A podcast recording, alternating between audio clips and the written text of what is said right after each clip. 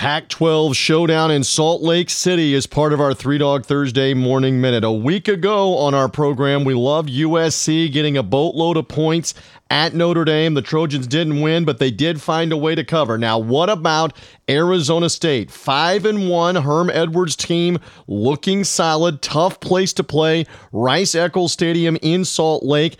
And I got to tell you that I, along with Chris Giannini of the Winning Cures Everything podcast, as well as Matt Zemek, national college football writer, we all love Arizona State this week and the 14 points.